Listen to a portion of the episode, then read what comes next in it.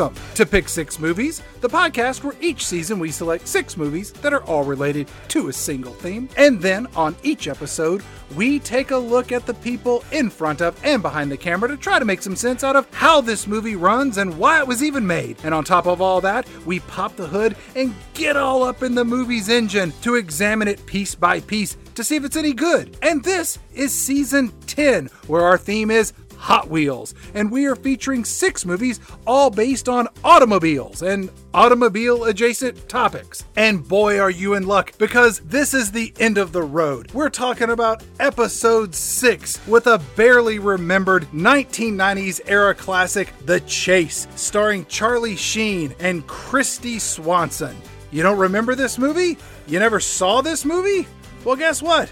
That makes two of us. You know what? I forgot to introduce myself. How rude. I'm Chad Cooper, one of the two hosts of this podcast, and the gas to my brakes, Mr. Bo Ransdell, who will be in here momentarily to set up this episode because this is one of the movies he picked for this season. I would have never chosen something this terrible. And that's why I love Bo as my podcaster in crime. He digs up movies that are so terrible, so unwatchable, so unbearably awful that it makes my job of goofing on them with jokes all that much easier. So, you know what? Let's get Bo in here to get this episode up to ramming speed as he introduces us to the non-stop action, thrill a minute, seat of your pants, fever dream nightmare that is 1994's classic, The Chase.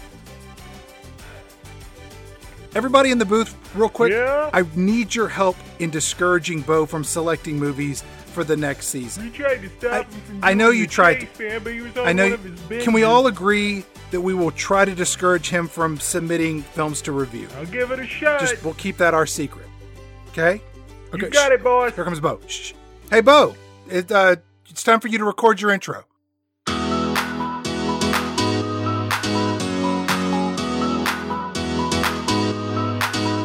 It's human nature, this delight in the chase.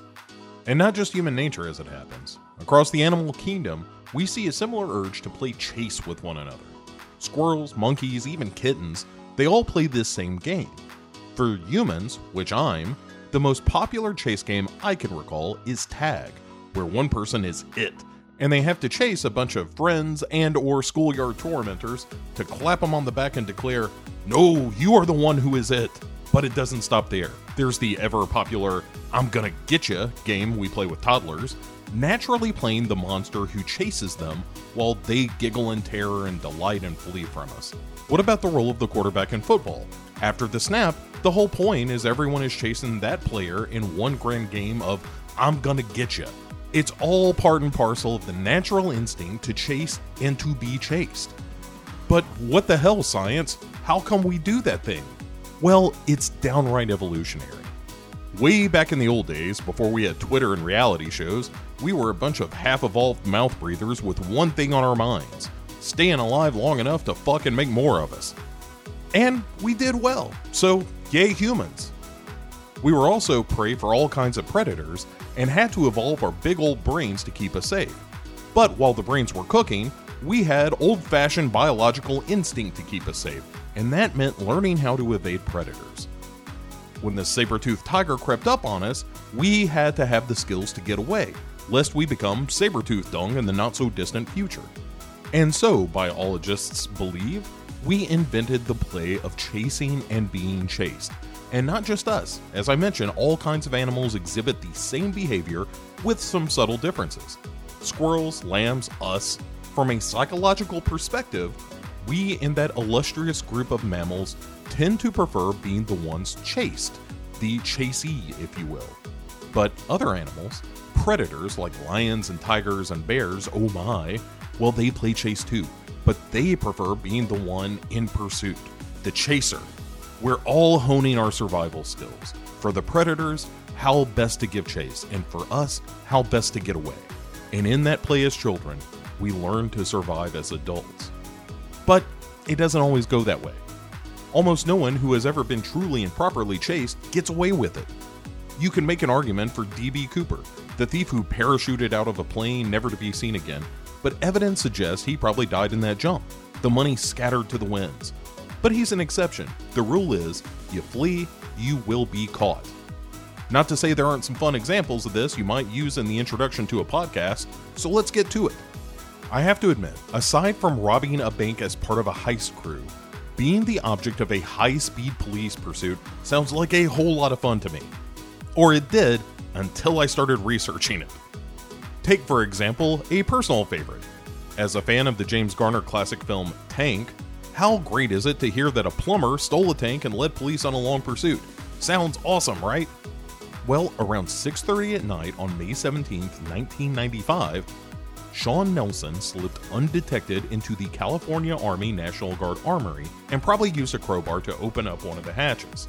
Tanks, I have learned, are push button starters, so keep that tidbit in your back pocket when the end times come.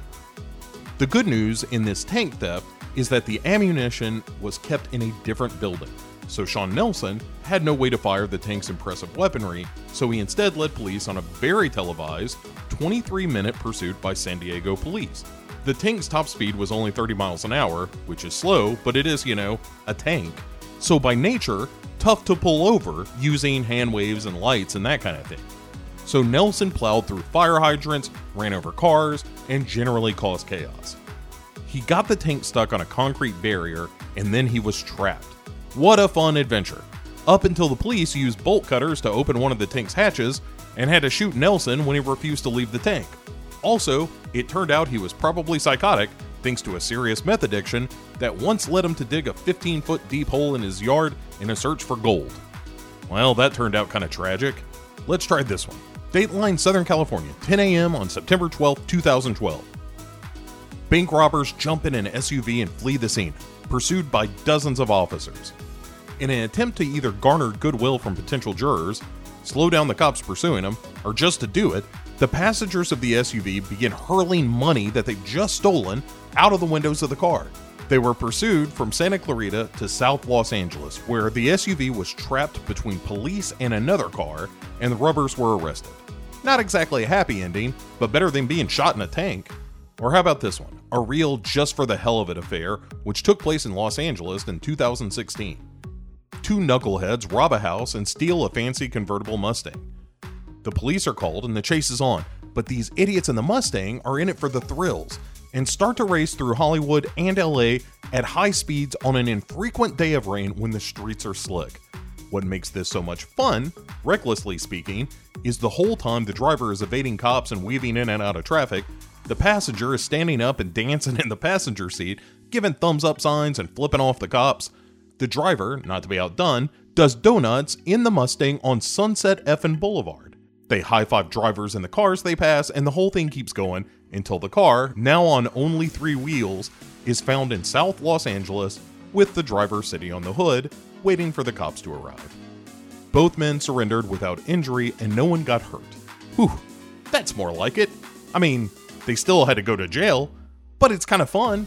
The point is, there is something innate in us that loves a chase. So when you're making a movie, what's more exciting than a car chase done right? And stay with me, what if the whole movie is just one big car chase? That's the cinematic question pondered by tonight's film, The Chase. The Chase was written and directed by Adam Rifkin, a guy mostly known for indie and schlocky films. Movies like The Dark Backward, in which a mysterious third arm grows out of Judd Nelson's back, or The Invisible Maniac, a movie he directed using a pseudonym, Rif Coogan. The latter is a sci fi boob comedy of the Cinemax variety, which has largely fallen out of fashion thanks to internet porn. It was with his freshman movie, A Tale of Two Sisters, that he first worked with Charlie Sheen, who was credited as also having written the poems used in that movie. Poet, actor, is there anything Charlie Sheen can't do? I suppose that may sound sarcastic, but before we get into the chase, I guess we should talk about its star, the guy who's in almost every frame of this movie, the one who became a great big joke for his erratic behavior at what would seem to be the height of his power. I am talking about, of course, Kristy Swanson. Just teasing, just kidding. Let's talk about Charlie Sheen. He was born Carlos Estevez, son of Ramon Estevez, who you may know better as Martin Sheen. He was the third of four kids, behind brothers Emilio and Ramon, and older than sister Renee. His father moved the family to Malibu, California when Charlie was very young. He was good at sports, and he played pitcher and shortstop for his high school team. When he was only nine, Charlie appeared in his first movie, The Execution of Private Slovik. That movie starred his father, and Charlie kind of liked the gig. He ended up making short films with his buddies, who happened to be Rob Lowe and Sean Penn. In what could only be considered foreshadowing, Charlie Sheen never graduated high school, having been expelled only a couple of weeks before not showing up and not being a great student when he did. But he knew what he wanted to do. So he donned the name Charlie Sheen and he became an actor. When he was only 19, Charlie Sheen nabbed the role of Lance in Grizzly 2 Revenge, a movie that is still unreleased. But a year after that, he played one of the doomed brothers in Red Dawn alongside Patrick Swayze and Lea Thompson and a bunch of people who made 80s teen cinema what it was. That movie was a giant hit, fueled by its charismatic cast and the Red Panic of the era. And the tale of a communist invasion of America was a bona fide hit. He bounced around some TV movies before landing in The Boys Next Door, a really interesting story of violence directed by Penelope Spheeris, who you might recall as the director of the original Wayne's World and The Decline of Western Civilization, an essential music documentary. He was in Lucas, he cameoed in Ferris Bueller's Day Off, he showed up on Amazing Stories, that uh, Steven Spielberg anthology show. He was ubiquitous. Charlie Sheen was a handsome, likable young actor, and he was all over the place. In 1986, only three years after shooting Grizzly 2 Revenge, not The Revenge, just Revenge, just three years after that, Sheen was playing the enviable role of Chris in Platoon, a story of a young soldier caught between two men and their ideologies. It was the movie of 1986 and won about a million Oscars. A year later, Sheen reunited with Platoon's director, Oliver Stone, for Wall Street, a near perfect encapsulation of America's love affair with capitalism in the 80s. Charlie Sheen wasn't only pretty, he was good. The next year brought us Young Guns and a host of familiar faces as Sheen and his brother Emilio Estevez joined Lou Diamond Phillips, star of the hit Ritchie Valens movie La Bamba, Kiefer Don't Call Me Donald Sutherland, and also Rand's Dermot Mulroney and Casey Siemaszko for Young Guns, a ridiculous movie that starred some of the hottest talent in Hollywood. He showed some good comic chops in Major League after that, which opened the door to other comic opportunities, like the very funny Hot Shots movies. He worked with his brother Emilio in 1990 again on the bizarre Garbage Man comedy Men at Work, one we will almost certainly get to at some point on this show. And he had a hit with the Disney produced version of The Three Musketeers, and that's where things started changing for Charlie. I mean, they were getting rocky by the time he was donning the fancy chapeau as a musketeer. In 1990, he was engaged to actress Kelly Preston when he accidentally shot her in the arm while monkeying around with a gun. Needless to say, the relationship did not last long after that little incident. You shoot your fiance, it tends to reveal some underlying issues. After the breakup, Sheen was tied to a number of adult film actresses, including Ginger Lynn, who was in the Wing Commander video games, which they made a bad movie about we covered right here on this show. Brand synergy, people. So while Sheen is dating adult film stars and allegedly indulging in the cocaine on a pretty heroic level, his movie career was losing momentum. A string of forgettable to bad movies like The Arrival, Frame by Frame, Shadow Conspiracy, Bad Day on the Block, there are a lot smaller budgets, smaller audiences, and Sheen, privately, is going into a tailspin. In 1998, Charlie Sheen suffered a stroke after overdosing on cocaine. He was saved and sent to rehab, which he promptly ran away from. See, he liked being chased too. The police caught him and threw him back into rehab, as all police do when confronted with a drug user who runs from them. No bullets, just the help he needs. It couldn't be because he's rich, could it? Anyway, that was May, and he was back in rehab in August that year after violating parole for, you guessed it, drugs. A couple years later, in 2000, Sheen met actress Denise Richards, a Bond girl in the just terrible The World Is Not Enough. They did their meet cute on the set of Good Advice, and the two were married in 2002. That lasted until 2005, when Richards filed for divorce for threats of violence and, you guessed it, drugs and alcohol. In 2008, Sheen married actress Brooke Mueller, and she filed for divorce in 2010 after Charlie was arrested for assault against Miss Mueller. He was sentenced to rehab for, you guessed it, drugs and alcohol, and anger management. The justice system is working. In her attempt to get a restraining order against Charlie Sheen, Mueller wrote, quote, I'm very concerned he is currently insane. While his personal life was devolving, Sheen's career got a bit of a boost when he traded the big screen for the small one. In the year 2000, about the time he was wooing Denise Richards, Sheen got a gig replacing Michael J. Fox on the show Spin City.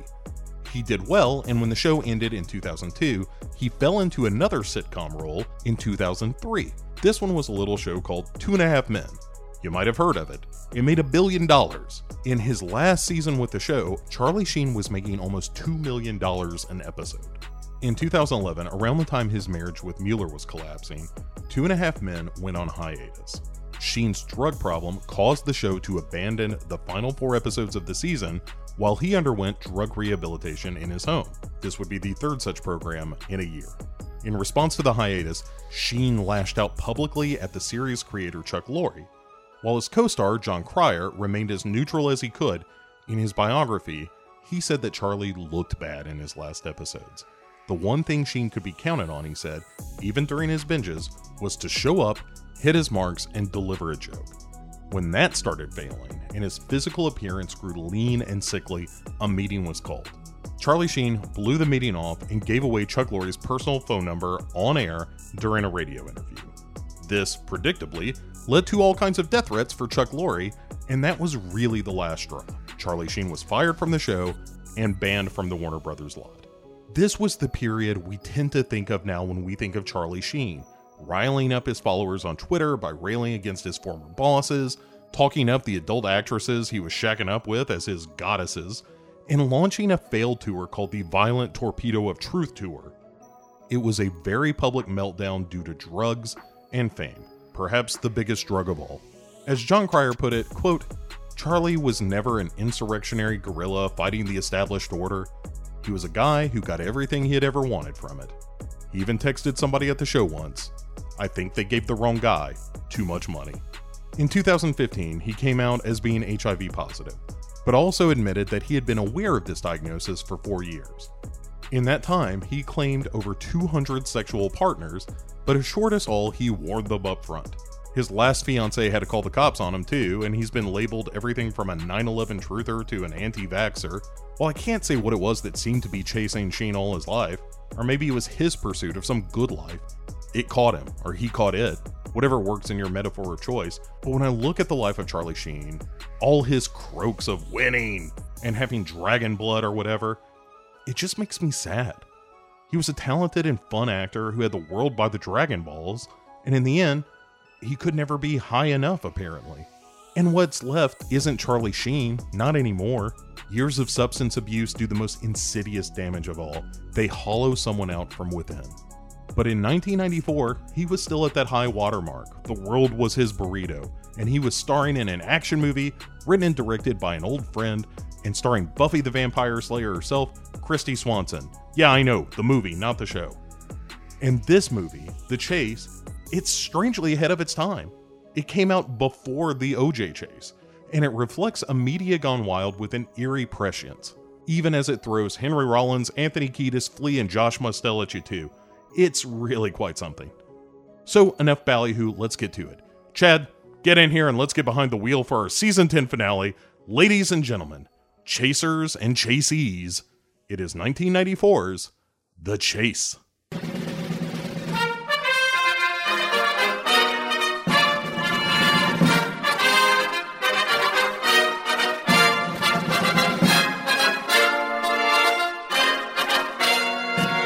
And welcome back, everyone, to Pick Six Movies. I am, of course, uh, Embo Ransdell. With me, as ever, the Kristy Swanson to my Charlie Sheen. Uh, it's Chad Cooper. How are you, sir? Let me take my panties off. Right. Um, yeah, I have a lot of questions about that scene. As you might have heard in the introduction or in the show title, uh, or just on the streets, this episode is about 1994's The Chase, a Charlie Sheen vehicle, if you will, Mm-hmm. In which he is a a lovable asshole question mark who is Yeah.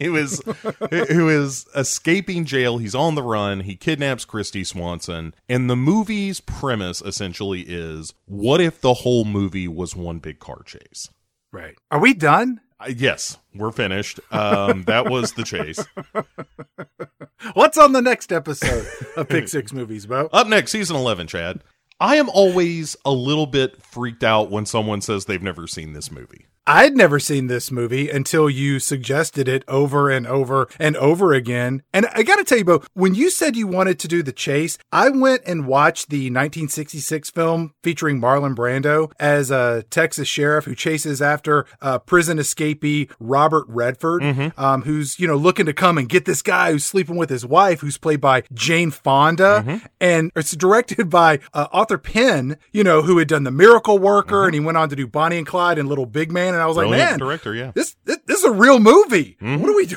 This is a real, real movie, not like the shit we talk about. Yeah. But instead, I was wrong. Then you came to my house and I was like, Chad, it's time to watch The Chase. And you were like, I love Brando. And I, Yes. I ignored that comment because I thought you were drunk. Scratch that. I ignored that comment because I knew you were drunk. And I thought that was just crazy drunk talk. Yeah. Well, I was doing my Brando, and I was drunk. Yeah. So, I've seen this movie. We're gonna want it. It's gonna be great. yeah. See, that sounds like a manatee. well, it's Ram. It's my Brando. Right. Who is part manatee uh, in the island of Dr. Manatee? Instead, we watched this movie from 1994, written and directed by Adam Rifkin. Yes. And it is a very different movie than the Brando slash Redford slash Fonda film. Adam Rifkin, again, as you said, he wrote and directed this movie. He also directed Detroit Rock City. Uh-huh. And most recently, he made that Burt Reynolds movie, The Last Movie Star. I didn't watch it because it looked like a real downer. He also co produced that Adam Sandler movie, Going Overboard. Where Adam Sandler plays a young comedian who takes a job on a cruise ship so he can make it in the world of cruise ship comedy. And that's that movie is a real downer. Is that the one that had him hanging from the pubic hair that was just garden hose? Do you know the movie I'm talking about? No, this is the one where when Sandler hit it big, they suddenly put this movie on VHS and DVD, and he's sort of standing akimbo with his hands in the air like he's an Egyptian, like, huh? You know, and you're like, that's an Adam Sandler movie. And then you watched it and you're like, this is a piece of shit. Right. It's just a boob comedy, right?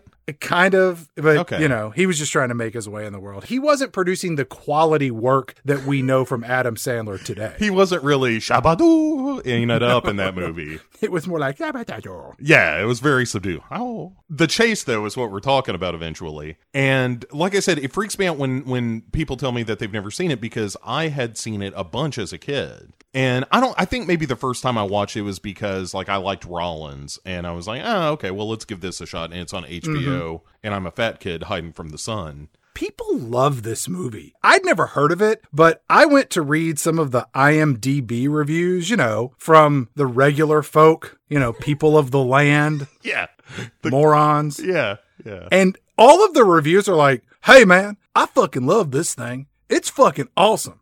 It's got cars. It's got chili peppers. They fuck at 100 miles an hour. What's not to love about this movie? Fuck you. I don't know what to tell you. I wrote that under a, a throwaway account, but the fuck you is what gave it away. That's how I Right, end all my right. reviews. I thought Get Out was a Tomley commentary on race relations, so fuck you. English Patient was overrated. Fuck you. I thought 1917's gimmick was impressive on a technical level, but it lacked the heart to truly capture the imagination, so fuck you. Amadeus, you're a dumbass. Fuck you. Schindler's List. You know what? It was actually it was it it deserved everything that uh, it received.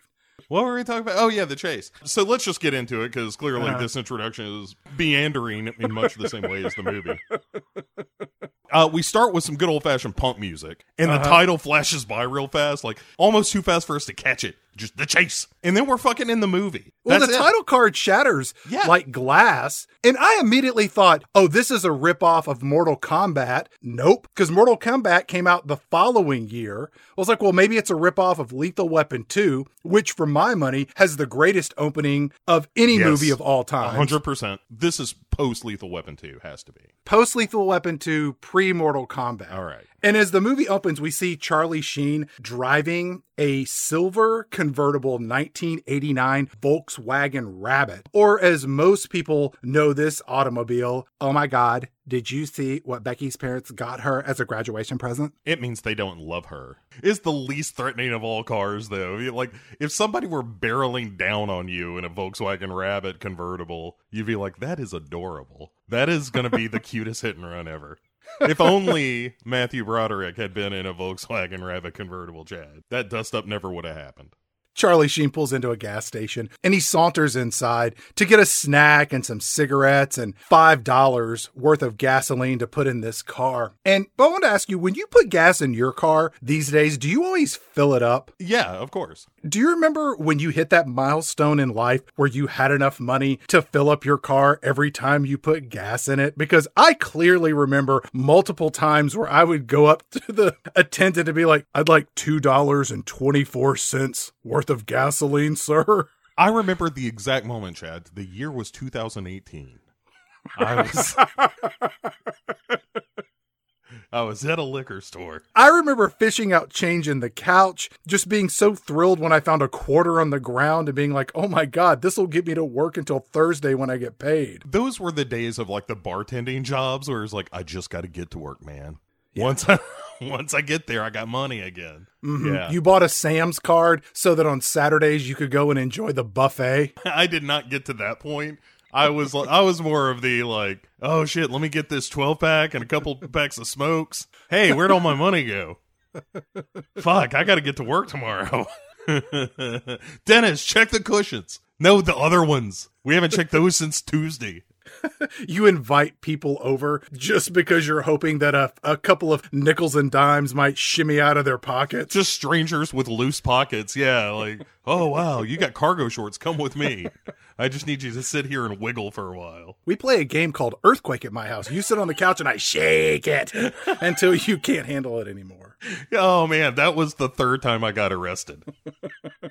Playing Earthquake with strangers for nickels. Charlie Sheen is in this gas and sip, and he goes over and he buys a Butterfinger candy bar. I don't like Butterfingers. I'm not sure what flavor a Butterfinger is supposed to be. To me, it tastes like stale yellow styrofoam slathered in pretend chocolate. It's uh, not my choice of candy bar. In a pinch, sure. Sheen goes up to the counter to pay for his smokes and his candy and his $5 of gas. He takes the candy bar and he sticks it in his back pocket. And Charlie Sheen, it's going to melt there. You don't put a candy bar in your back pocket like that. It's bad candy etiquette. Good candy access right there on the hip.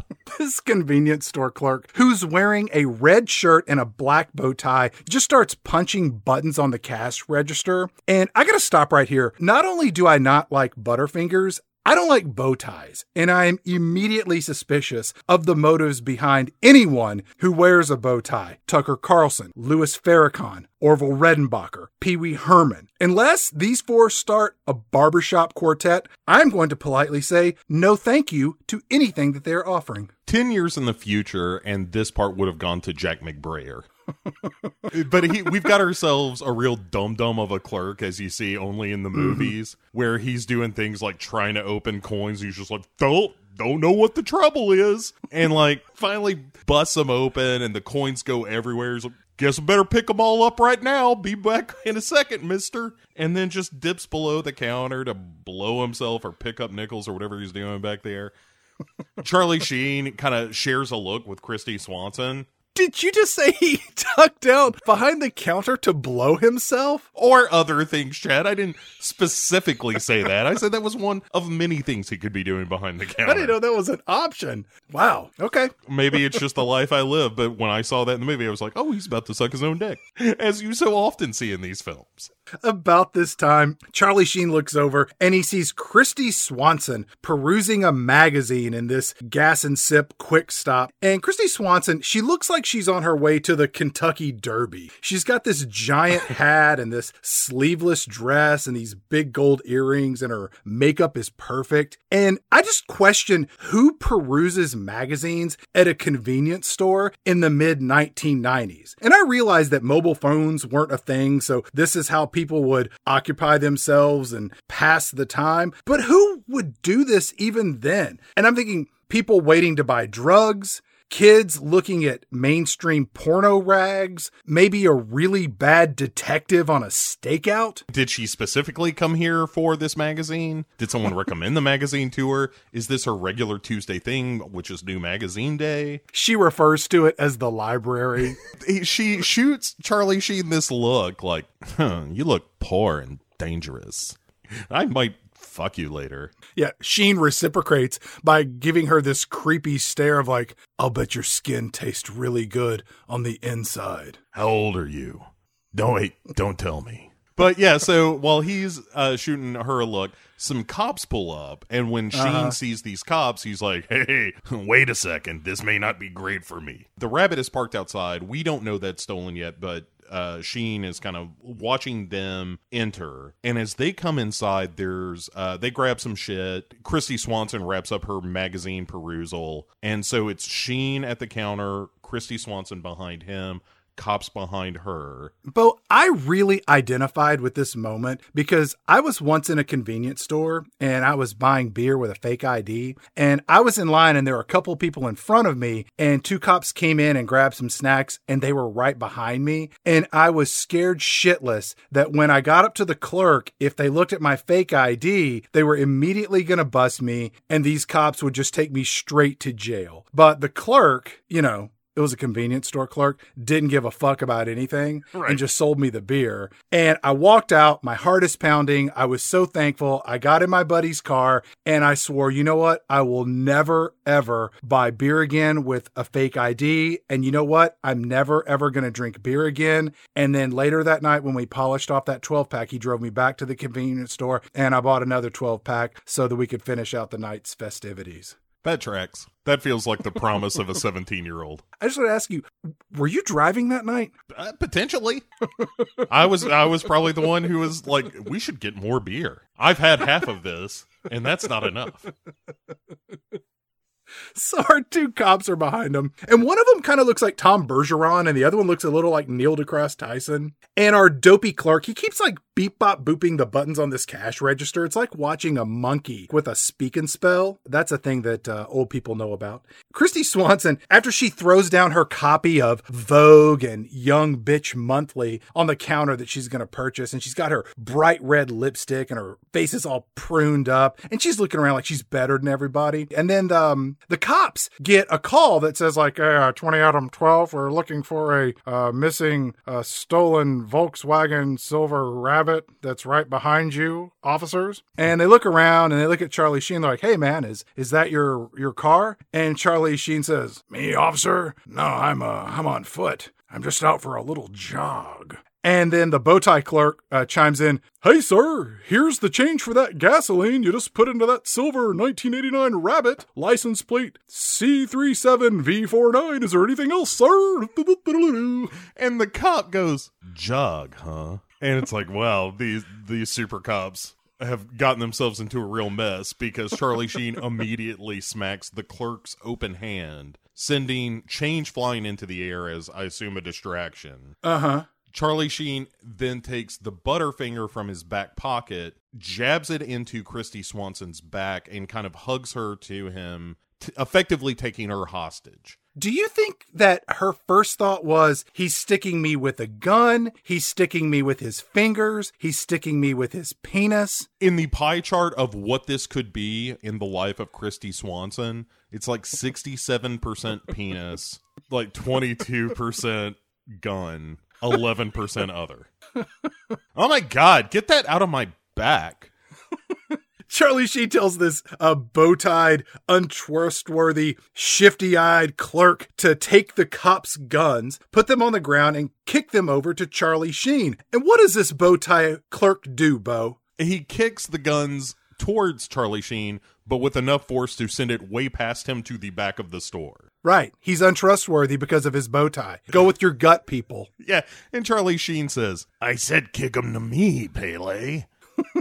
If they remade this movie, they would have to change that joke to, I said kick him over to me, Mia Hamm. Kick him over to me, Megan Rapinoe.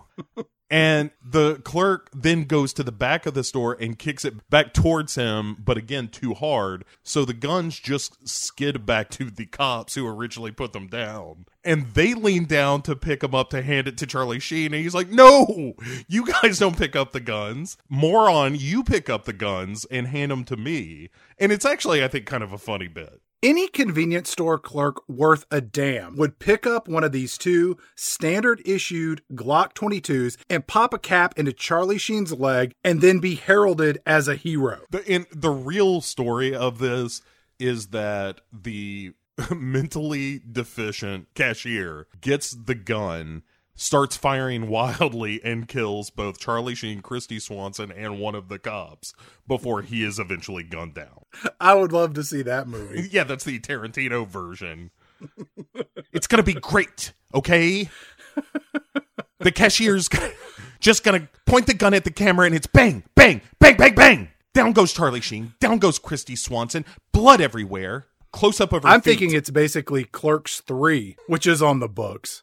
Yeah. And at the end, you know, Jay and Silent Bob show up and he's like, Snickety witchety, who wants to get their cock sucked? Haha. Uh-huh.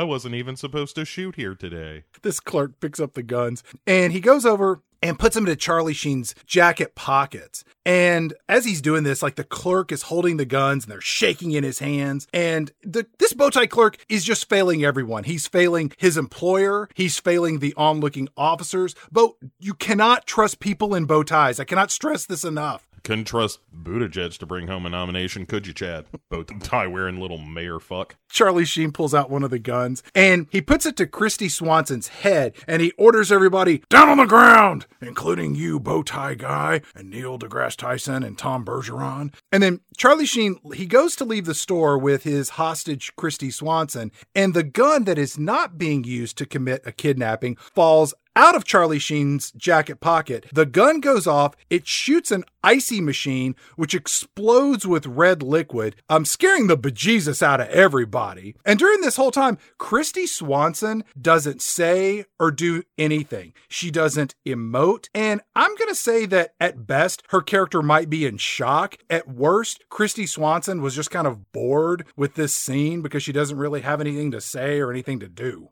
Yeah, this summer, Slush Puppy is death in a cup. I'm sorry, I, I couldn't resist. No, I, you're right. Like, there's one line Kristy Swanson has late in the movie that is just a throwaway of like I'm self-empowered. And the rest of the movie she's just her being in the passenger seat is a metaphor for her role in the film. Yes. she is just along for the ride and at one point fucks him. And that's it. They're on their way out. Charlie Sheen shoots the cop uh, the cop car's tire to, Big difference there. yes. And then they steal her red BMW Uh huh. and then we cut from our hero to uh, Henry Rollins and Josh Mostel, who are cops in a patrol car doing a ride along with a, a show called The Fuzz that is a very clear reference to the show Cops. It is a producer and a cameraman along for the ride. And I just want to say for anyone who's interested that Bo and I have watched literally hundreds of hours of the television show Cops together. And seeing this knockoff framing device in this film is a little bit offensive. I, I think it works pretty well. Uh, I wasn't offended. I was delighted. I thought it was dopey. I like it because it showcases Rollins hamming for the camera, which mm-hmm. is maybe my favorite part of this dumb movie. Is is him playing like and it gets progressively crazier the shit he says to the camera. But it starts off with him saying like they're Newport Beach cops. Newport Beach, California. And he's like, you know, we get as much crime as New York does, proportionally speaking, of course. Immediately, Josh Mostel is like, no, we don't. You know, like he doesn't say that, but it's clear that he thinks that Rollins is full of shit too. And let's just say real quick for those who don't know who Henry Rollins is or Josh Mostel. Henry Rollins is was the frontman for Black Flag and Josh Mostel was the son of Broadway legend Zero Mostel, who was Max Bialystock in the original version of The Producers. And I only mention this because The Producers is a very good movie and The Chase is not a very good movie. That's right. And Henry Rollins is also, of course, the frontman for Rollins Band, um, has done a million spoken word albums and TV specials. And like the guy just doesn't ever stop working. He is one of those guys that's sort of uh, ubiquitous. You, whether you know it or not, you have seen or heard Henry Rollins, whether it's voice work in cartoons or whatever. He's everywhere. Yeah. He is also famously very anti establishment and very much anti cop. And so, kind of the joke of this movie was you have Henry Rollins playing a cop, which he has said on a number of occasions he despises as an institution. Yeah, he's kind of playing this amalgamation of stereotypes. He's this real alpha male who's just sort of popping his neck and, you know, spouting off all kinds of crazy, over the top, just law enforcement nonsense. Right. They're spewing this shit to the camera and they get a call saying hey there's this red bmw uh it looks like somebody took a hostage. You're the closest patrol car. Get after him so they are now in pursuit. And rollins is like your lucky day.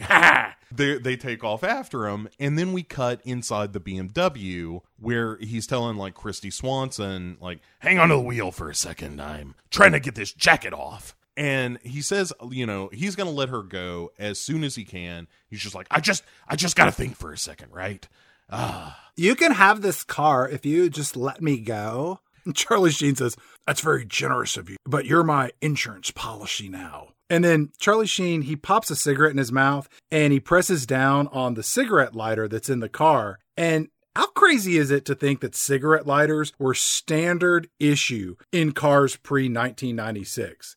Isn't that nuts? the change the sea change in the way smoking is viewed is one of the greatest like cultural shifts we've ever seen That would be like putting a like a fresh needle dispenser in a car or a mini kegerator to keep your draft beer at just the right temperature as you drive around town consuming beverages.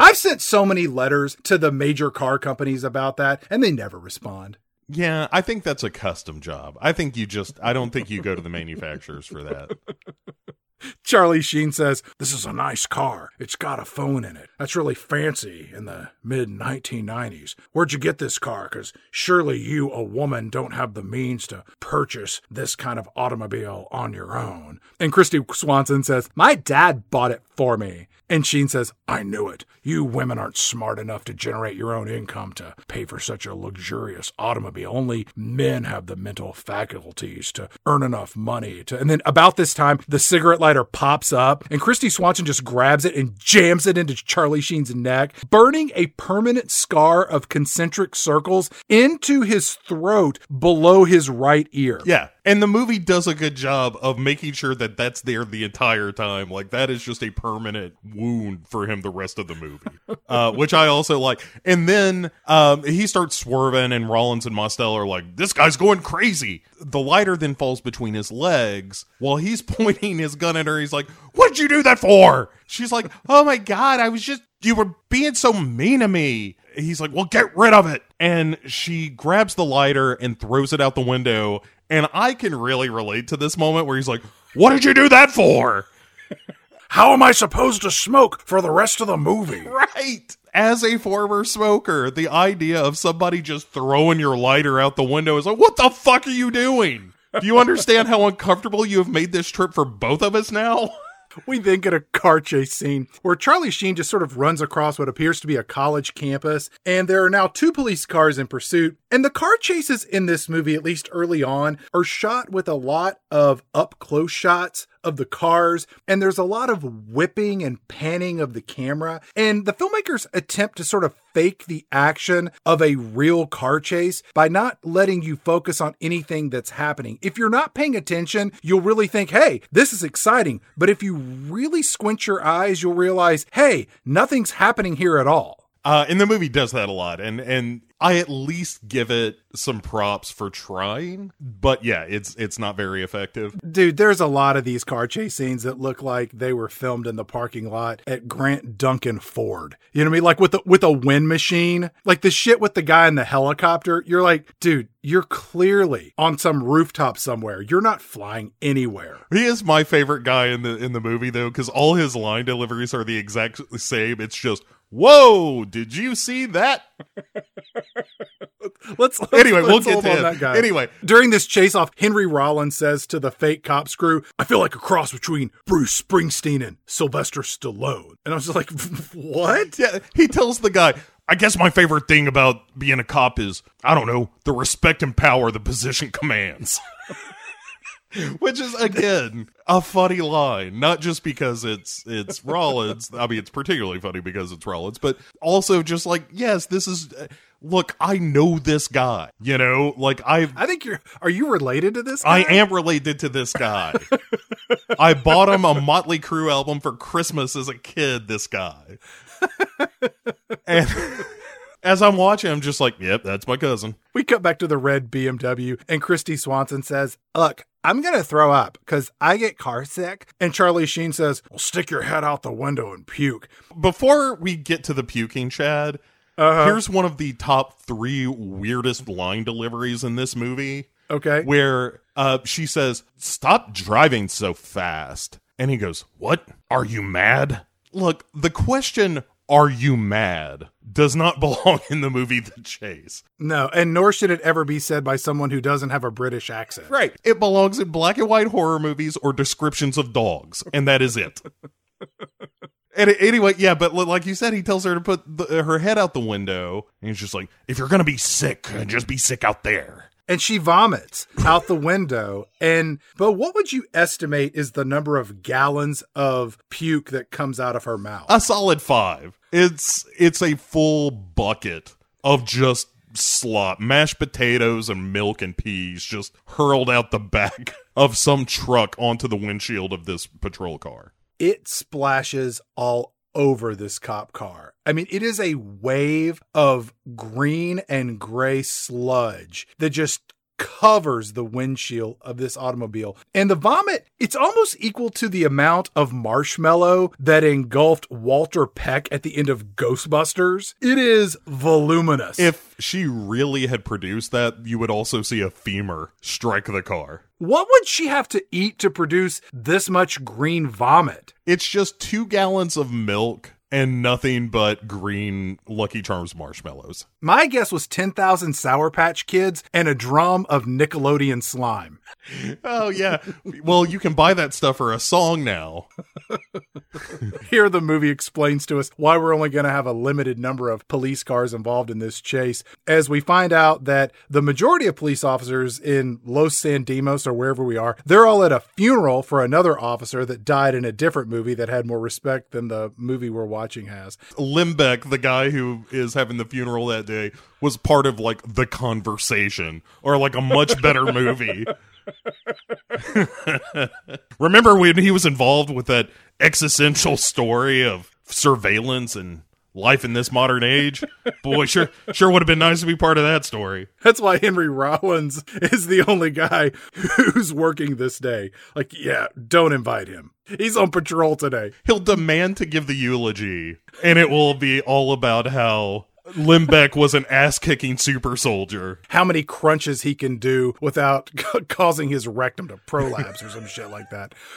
We cut to police HQ, and our movie's police chief is now informed that the woman who was kidnapped in this car is the daughter of Dalton Voss. That's right, the Dalton Voss, or as the movie calls him, the Donald Trump of Los San Dimas, or again, wherever the hell we are. Yeah. And it's kind of funny that by calling him that, it sort of gives his character some clarity and depth and legitimacy because if this movie took place now and they said that Dalton Voss is the Donald Trump of wherever the hell we are, it takes on maybe a slightly different meaning, you know? Because as we get to know this character, he comes across as this self absorbed, rich, well, maybe rich, divorced, asshole who cares very little about his children's well being and more about the events that impact him directly. And he has aspirations for running for higher political office. You know what? I, I think all of this holds true in this movie. There's a lot of things about this movie that are more true than you would like. It's it's like when you recognize things from the movie Idiocracy, where you're like, well, that shouldn't happen. Like nothing in real life should mimic that of the chase.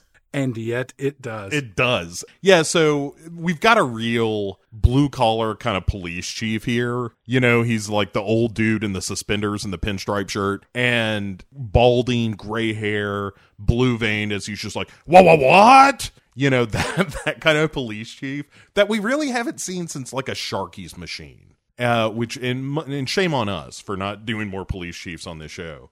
But he's on a stairmaster and when the the cop comes in is like it's dalton voss's daughter and this is where he's like who dalton voss we cut to the car with rollins and mostel and that's where mostel says he's the the donald trump of, of california and while all this is going on there's a real shitheel guitar and drum soundtrack playing mm-hmm. Says you. i really like it I'm the kind of shitheel that this appeals to. And this is where Sheen is like, you know what? I'm going to Mexico. And then Kristy Swanson says, through her puke scented breath, Stop the car and let me out. I don't want to go to Mexico. It is gross. And Charlie Sheen says, Look, sweetheart, I'm in a bind. We're getting on the freeway. Cut back to the cop car, and they're like, uh oh, if he goes to the freeway, this is bad because the stakes are heightened which is the old Hollywood adage of tell, don't show. This movie here really takes a page or two or a thousand from the O.J. Simpson car chase that had happened just prior No. to the production of this motion picture. This this predated it by three months. No, the OJ chase was before this. Hang on, I'm going to look this up. June 17th, 94.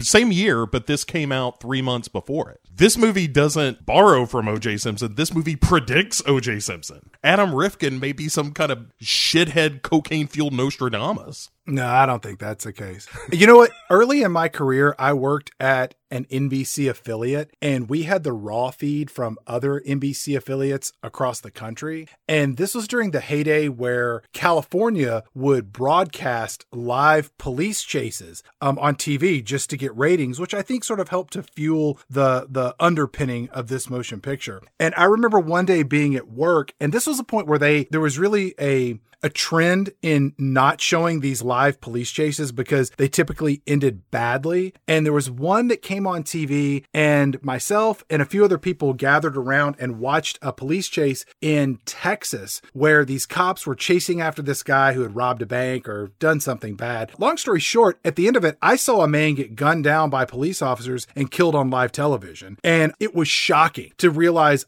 I just saw a man executed right in front of me. Yeah, yeah, that's terrifying. I don't have a joke. Moving there. on. Yeah. so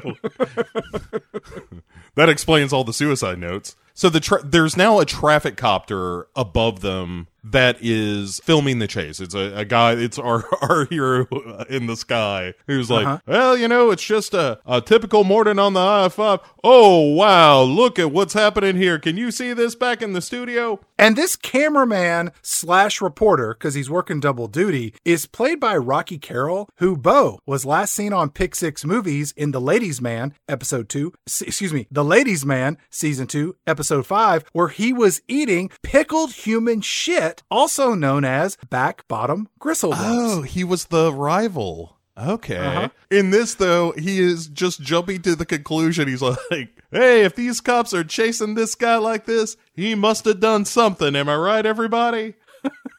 I will say this whole bit with the media in pursuit of the chase and the ridiculous extents people are going to try to get shots and interviews and stuff like that. One thing I legitimately like about this movie is that it has a point of view, it has a perspective. It is clearly making fun of just what you're talking about of the, this uh, sensationalist trend in the news which again, it was a valid criticism then and certainly one now. I give it credit for that. I felt like this movie was trying to include hints of Heathers or natural born killers or maybe like pump up the volume where it felt like it had something it was trying to say. But at the end of this movie, I was like, you didn't have anything to say. You were just doing a bunch of stupid shit. You didn't have a point. Does it come to a good conclusion? No. It doesn't come to a conclusion at all. It doesn't say the media covering this is bad. It's just like here's a bunch of dopey nonsense. But they're always presented presented in the movie as buffoons. Like every every newscaster is presented as a bit of a goof to one degree or another. Like it's not necessarily that it, it's making a fine point about it. Like the way it treats the cops as being overly aggressive and somewhat clownishly aggressive in their in their way it it treats the media as being sort of clownishly aggressive in pursuit of this story and sensationalist.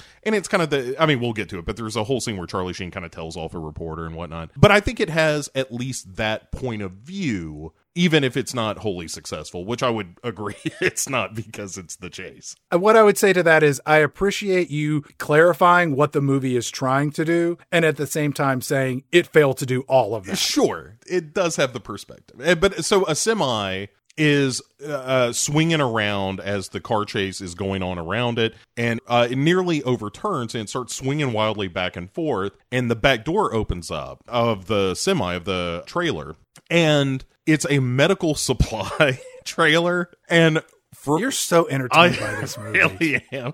And frozen corpses just come spilling out of the back of it. And we get a Uh-huh. couple of pretty good shots of police cars just running over corpses on the freeway, as well as one, and I do like this gag. Uh, one of the corpses just lands on the patrol car that Rollins and uh, Mostel are in. And so Josh Mostel climbs out and just starts clubbing it with a billy club until it falls off. And I think that's a funny gag. Were these corpses just tossed in the back of this refrigerated truck the way a college student packs up at the end of spring classes to head home for the summer? Yeah.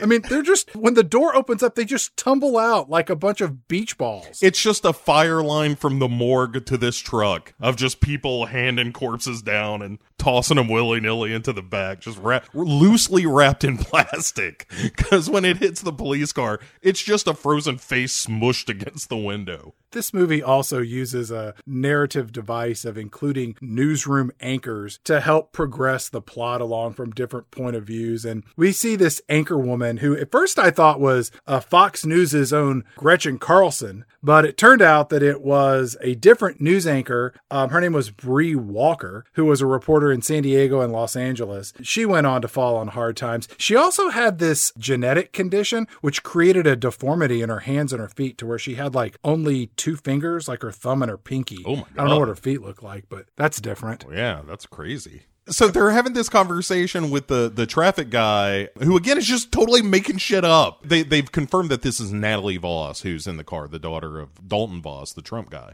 hmm he's like, Yeah, there's no way this was an accident. She was definitely targeted. We have no evidence of that whatsoever, but pretty sure from up here, that's what we're seeing. Back to you, not Gretchen Carlson. We cut back down to the car, and Charlie Sheen says, No loud screaming when corpses are flying across the freeway, and try not to burn my dick with a lighter. And then Kristy Swanson says, Stop waving that gun in my face. I don't like that. And Charlie Sheen says, You're a brat. And Kristy Swanson says, You don't know me. You can't kidnap someone and expect them to be cute and nice. You're a terrorist. And then Charlie Sheen says, I'm not a terrorist. Terrorists have ratty beards and they blow up airports. And little did Charlie Sheen know that on April 19th, 1995, the definition of terrorist would forever be rewritten when Timothy McVeigh and Terry Nichols drove a truck bomb up to the federal building in Oklahoma City. Didn't see that coming, did you, the chase? Not so smart now, are you? This was an innocent time, Bo, filled with stereotypes and bigotry. It's not like today, you know, where we're an enlightened people and we're more tolerant of others. yeah, it is an enlightened age we live in. Kristy Swanson says, Get rid of the gun. I hate guns. And so Charlie Sheen just takes the gun and tucks it up under his leg. Right, he just points the gun at his dick and is like, "This will be safe here." You're like, wait, man! Like you, you know, you've got that spot that you put all the parking slips in uh, on the left side of the door. You just take care, you slip it in there. You're done. and don't put it right next to your left ball because you've already had a, a gun go off accidental like and Already. right you know you're not good with this Kristy Swanson tells him, My dad is Dalton Voss, the Dalton Voss, you know, the Donald Trump of the West Coast. He builds walls all across Mexico and he has Mexico pay for them. He's very successful. yeah and so she's like i know you kidnapped me you dickhead and he's like hey wait a second you're the daughter of the dalton voss oh boy and she's like what you were stalking me and he's like oh don't flatter yourself kid. And i like it when people of the same age call someone else kid which you know is clearly diminutive when you're talking to a woman. Who you have kidnapped I like it when people call somebody else dickhead. That's a phrase that really fell out of fashion that we need to bring back. look there are plenty of dickheads around. It's time we start putting a label to them We cut back to police HQ, and the Dalton Voss shows up wanting answers. He comes in and he's like, I want answers. Why isn't my daughter safe? This is all bullshit. I want my daughter out of this high speed chase. What is happening? It is a disgrace. It's sad. Fake news. Yeah, and the chief is like, "Look, we're gonna get your daughter home safe, I promise." And he's like, "If there is so much as one hair on her head that has been hurt, one hair, you know how I value my hair." I will bring fire and fury like you've never known, big time. Because this guy is a loser and I'm a winner. That's what people are telling me. That's what I heard. Hey, I've got two words for you. If you do not get my daughter back, uh, you're fired. Perhaps you're familiar. There's an all call that goes out to the cops that Charlie Sheen is armed and dangerous and he's kidnapped the daughter of Dalton Voss. And we see that Officer Henry Rollins, he gets his like cop boner. And uh, now we have three police cars in pursuit of the red BMW, whereupon an officer decides that he's going to pull out a shotgun to shoot Charlie Sheen. Is that his plan or is he going to shoot his tires? I don't know. It's a real good question, and yeah, and That's not in the police officer handbook, is it? No. And it, like it's just this dude. I don't like the looks of him, and, and cocking his shotgun and being like, "Hey, I'm gonna drive up on the driver's side and just shoot my shotgun randomly into the side. What do you think?" And Rollins is like, "Good idea. I'll go up on the passenger side and box him in for you." Charlie Sheen sees the cop with the shotgun and shits himself. So he pulls that Glock from under his leg, the one that he stole from a police officer earlier, and he's like, hey, I'm going to shoot this cop first. And then the red BMW hits a rock on the interstate, and Charlie Sheen accidentally fires a bullet into the tire of the shotgun cop's car, which causes this car to sort of fishtail and eventually flip and roll over. Yeah, my exact notes were it flips over, which sends another van going all flippity floppity, which I think is how most traffic is reported. There's no way that the cops in that car are not dead. When that other delivery truck T-bones them, Yeah. like multiple people are dead now, Bo. Yes, yes, we have our first fatalities in the movie for sure. It was here that I realized there are only two ways that this movie could end. One, Charlie Sheen's character will end up back in prison for the rest of his life, or laying on a gurney with a needle in his arm. Or maybe gunned down in a field somewhere. Which is three choices. kind kind of sort of what happens so, but not really so the we cut back up to the chopper where our our friendly neighborhood news guy gives us another whoa Did you see that? yeah he goes boy by the way he shot out that tire he must be a marine sharpshooter or something. So we got a guy who for sure captured natalie voss on purpose. Marine sharpshooter uh real dangerous fellow we got on our hands here. Totally viable information that we are giving everyone here not making any of it up. And then we have a moment where we get the real scoop on Charlie Sheen back at the police station because uh, the Vosses, uh, it's Dalton Voss and his trophy wife. Again, no, no, any similarities uh, to anyone living or dead, purely coincidental. They're going down to this computer room in the station where they pull up this hilarious mugshot of Charlie Sheen where he's got this giant handlebar mustache and a Hawaiian shirt on like he's the Jeff Lebowski before picture. He looks like H.I. McDonough. Yes. And they're like, yeah, uh, his name is Jack Hammond, and he escaped from this prison transfer, uh, being taken to Rikers because he was convicted of an armed robbery. So it turns out the the chief uh, was notified because they put out like a when he escaped, whatever bulletin goes out, and Voss is like, "Wait a second, are you telling me that you knew this dangerous individual was on the loose and you did nothing for 24 hours?" And he's like, "Yeah, I guess, Mister Voss. Sorry about that." It's uh, him again threatening to have this guy's job, which is his whole move in this movie. So we cut down to the red BMW and uh, Charlie Sheen is in shock that he caused a police car to flip, roll over, get hit by a bread delivery truck and cause the death of multiple people. And Charlie Sheen says, I didn't mean to do that. And Kristy Swanson says, what did you think was going to happen when you shoot a cop car? And then Charlie Sheen says, shut up. Your voice is like nails. And Kristy Swanson says, what are you saying? I have a shrilly voice. Well, excuse me for not being the perfect hostage. And Charlie Sheen says, shut up. Things are violent. I hate violence. And Kristy Swanson says, You're the epitome of violence. You're a gun shooting, gun killing maniac kidnapper. And then Charlie Sheen just grabs her arm violently and he says, I'm not violent. There's a difference between being violent and being driven to violence. Said every drunken stepdad during his initial arraignment hearing when things went a little too far with his old lady's kids the other night. So Charlie Sheen says, Look, you don't know anything about me.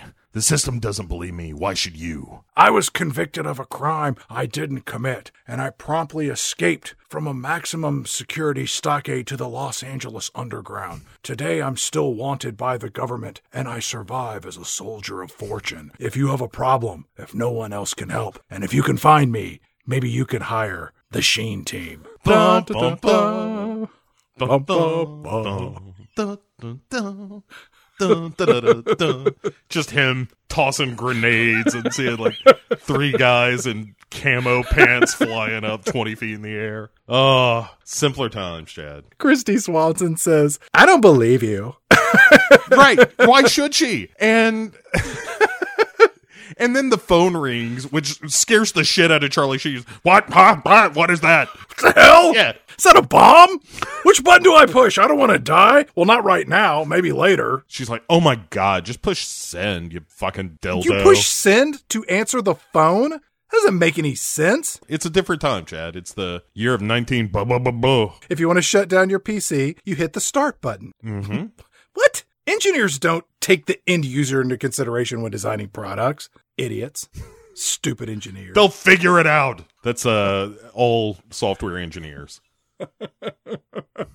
There's a breadcrumb trail for God's sake. Jesus. Charlie Sheen answers the phone, and it's the police chief. And he's there with Dalton Voss and his wife. And the police chief says, Charlie Sheen, it's time to end this, son. You're in enough trouble already. And Charlie Sheen says, No way, Jose. I'm not believing your lies. And then Charlie Sheen and Kristy Swanson, they're in that red BMW, and we see there are three police cars behind them weaving back and forth. Bo, it looks like they are getting a police escort somewhere Yeah. more than it does like a high speed police chase. Yeah, like you could just put this backdrop on a loop for most of this movie of police cars slightly moving left to right behind them with lights flashing. And they do. Yes, and it's how do you make a movie that is nothing but one long car chase exciting? The answer, Chad, may surprise you, but it's you don't. It turns out that it's not always exciting.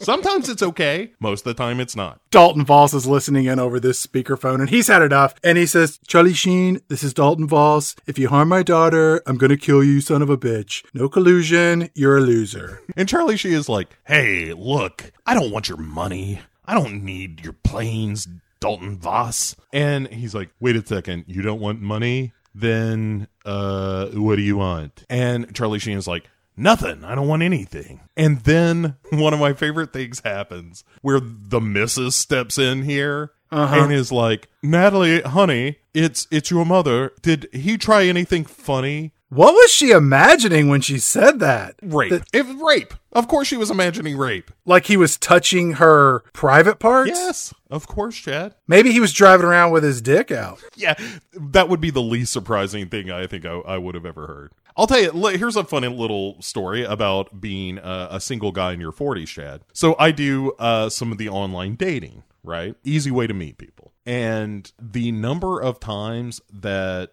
I have met someone through the online dating, and one of the first interactions I have with them is, by the way, thank you for not immediately sending me a picture of your dick, is terrifying. That is apparently so rampant. It warrants a thank you when it doesn't happen in the first three exchanges. Bo, if you're anything, you're a gentleman. It just never occurred to me that that was an icebreaker. Look at this. But now it's it's my go-to. Kristy Swanson says to Mrs. Voss, uh, no, Yvonne. He's not tried anything funny. And you're like, did she just call her mom Yvonne? Oh shit, this is getting good. Chad, you had the misfortune of having parents in a dedicated relationship, and you never really got the joys of the nuclear option of going to a step parent's first name. Right. Oh, Oh, it's satisfying. You don't do it much in, in certain situations, but every now and again, when you give them a good no Yvonne, that is a loaded Yvonne. Here, Dalton Ball says, Your mother and I will get you out of this, sweetie. Did you tell your kidnapper you have bone spurs? It's gotten me out of a lot of things, okay? Kristy Swanson says, No, Dad. And by the way, Yvonne is my stepmother. And you're like, Oh shit, this got even better. And he's like, Look, now is not the time. You're getting a little mouthy. Put the man back on the phone. Let me deal with him. Your mother and I are supposed to be in Paris, France. It's a very luxurious place. We're going to be going to the Voss Towers Hotel next to Voss Casino. It's closing in two weeks. I make the best deals. What's your problem, Kristy Swanson? I've given you everything you want. What is your problem? And then the stepmom leans in and says, The problem, Dalton, is that your daughter's spoiled. And Charlie Sheen kind of busts in and he's like, Hey, listen, your daughter's really going through something here. Quit being a bunch of selfish assholes. and then he just hangs up on Dalton Voss. It was a perfect call. It was the best call. That's what people are telling me. I'm hearing things that my daughter is already released. Um, I think we're on our way to pick her up now. Uh, nothing to see. All is well. This is the first time in the movie when we cut to like inside the BMW after he's hung up on her, her father that Quis- Kristy Swanson gives him the "I'm gonna fuck him in this car" look. Uh, he calls her dad a dickhead. Thankfully, And she's like, yeah, he is a dickhead. You know what? You and I have a lot in common. We both think my dad's a dickhead. It's getting hot in here. Would you mind if I took off my panties? Oh wow, we both think my dad's a dickhead. Well, I know we both like driving my car. we should be married. so At this at this point, there are now five police cars and two motorcycles chasing the red BMW. And we come back to the TV news, and they have this special graphic that they've put together for this unbelievable event that kind of looks like a haunted hayride being hosted by the local JCs, and it says "Terror on the Freeway." as they're doing their like graphics package and and talking up this you know big car chase, we do what uh, a dissolve from the screen into another setting, which happens a bunch in this movie too. It's it's the essentially the Star Wars wipe of the chase is moving in and out of screens. But we cut to an old fashioned Southern lawyer with suspenders and wire rimmed glasses, and he looks over Uh-huh. and they're like, Jack Hammond has kidnapped Natalie Voss, and he just goes, "Oh, Jack," and that's kind of all we get at first. But we're introducing this character of of Jack's uh, attorney, Charlie Sheen's attorney in the film. So Charlie Sheen and Kristy Swanson, they're just rolling down the freeway, and it looks like they're having a pretty casual drive that just happens to involve a bunch of police cars behind them. And Kristy Swanson tells Charlie Sheen, Nobody has ever talked to my father that way. And where did you get that mysterious scar on your neck? oh, wait, that's right, it was from me. Well, and he says, "Well, that's because I'm the only one who doesn't want some from your father." And she's like, "I don't want anything from my dad, Dick." Yeah, you do. You, you want his respect. You want to be treated like a, a woman. Yeah, this is where he starts laying the groundwork for the eventual seduction later. But he's he's really like, "No, no, I really understand you. I think uh, you have a lot of positive qualities, especially your boobs." Kristy Swanson says, You know, when you have money your whole life, it's not that big of a deal. You're like, What? Yeah, and well, what did she say? Mart, er, no, I almost called him Martin Sheen. Jesus Christ. Charlie Sheen rightly points out, he's like, hey, hey, hey, sister.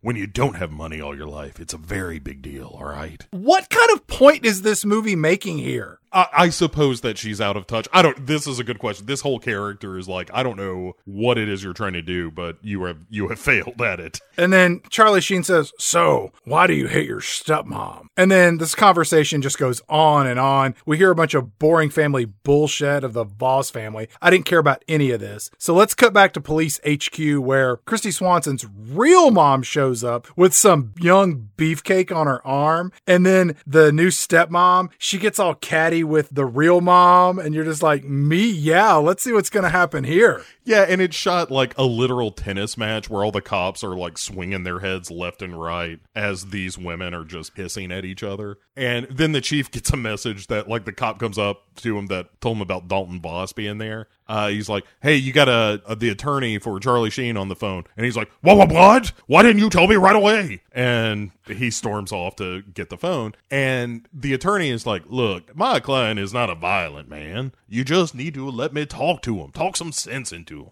I don't know why he's just a Southern lawyer, but he is. That's fine. Here we see on the TV news, there's like five or six cars chasing the red BMW. And the news anchor man, he asks Eye in the Sky traffic reporter Rocky Carroll if Rocky can get a shot inside the BMW to see if Kristy Swanson is all tied up or maybe she's restrained. And the way this guy says it with such curious glee, I'm like, this dude is most likely into some real fringe stuff behind closed doors. Yeah, he's dipping behind the counter, Chad. That's what the kids call it. Back in the car, Charlie Sheen is with Kristy Swanson and he tunes the radio and the song Macho Man by the Village People comes on. And these two idiots just start singing along and then they start sort of arm dancing. And I thought that they had confused Macho Man with YMCA due to their outstretched choreography, but they quickly realize that they're doing the wrong dance and they need to tamp that shit down. Yeah, it's real dumb. It is one of the worst bonding moments you'll ever see in a movie. And it kind of culminates with Charlie Sheen saying, I always like the cowboy the best. The phone in the car rings and Charlie Sheen answers it Domino's Pizza. He's a scamp, Bo. He is. He's a little troublemaker. And it's his lawyer. He's like, Charlie Sheen, you need to let that girl go and come back and we can figure something out. Let the system do its job. Charlie Sheen says, Hey, look, man, I'm a kidnapper now. I'm going away for life. Screw the system. And the lawyer's like, No, no, no. Massage the system, bend the system, but don't screw the system. You tweak the system, you flick it, you blow on it, kiss it, you rub it, you nudge it. You roll it in, in a semicircle and then put your thumb, uh, just apply a little bit of pressure. And that's what you do the system. And then you tell the system, it's going to be okay. I'll be here in the morning when you wake up too. See, what the system wants to know is that you're going to stick around. You feel that system? That's gentle breeze in my breath system. it's okay that you got a kid system. I like it. I like that Charlie Sheen is considering the fact that he is a prison escapee. He has felonious behavior from his driving on the road. He stole two guns from police officers. He attempted robbery at the convenience store. He shot at a cop on the highway. He clearly killed at least one police officer when that patrol car crashed earlier. And Charlie Sheen says, Hey man, look, I'm going to Mexico, lawyer guy. Hanging up the phone now. Click. Chad, the way he puts it is, I'm going Latin, chief oh, it's so bad and wonderful. You could have stopped it bad. and the, the lawyer's like, no, no, we can beat this. But don't worry about it, Charlie Sheen. And he's like, look, thanks for being the one that did what no one else would do. You believed in me. And the lawyer's like, hey, stop talking crazy and, and bad acting. We can get you out of there. And Charlie Sheen says, I'm already out, Ari. I'm already out. Click.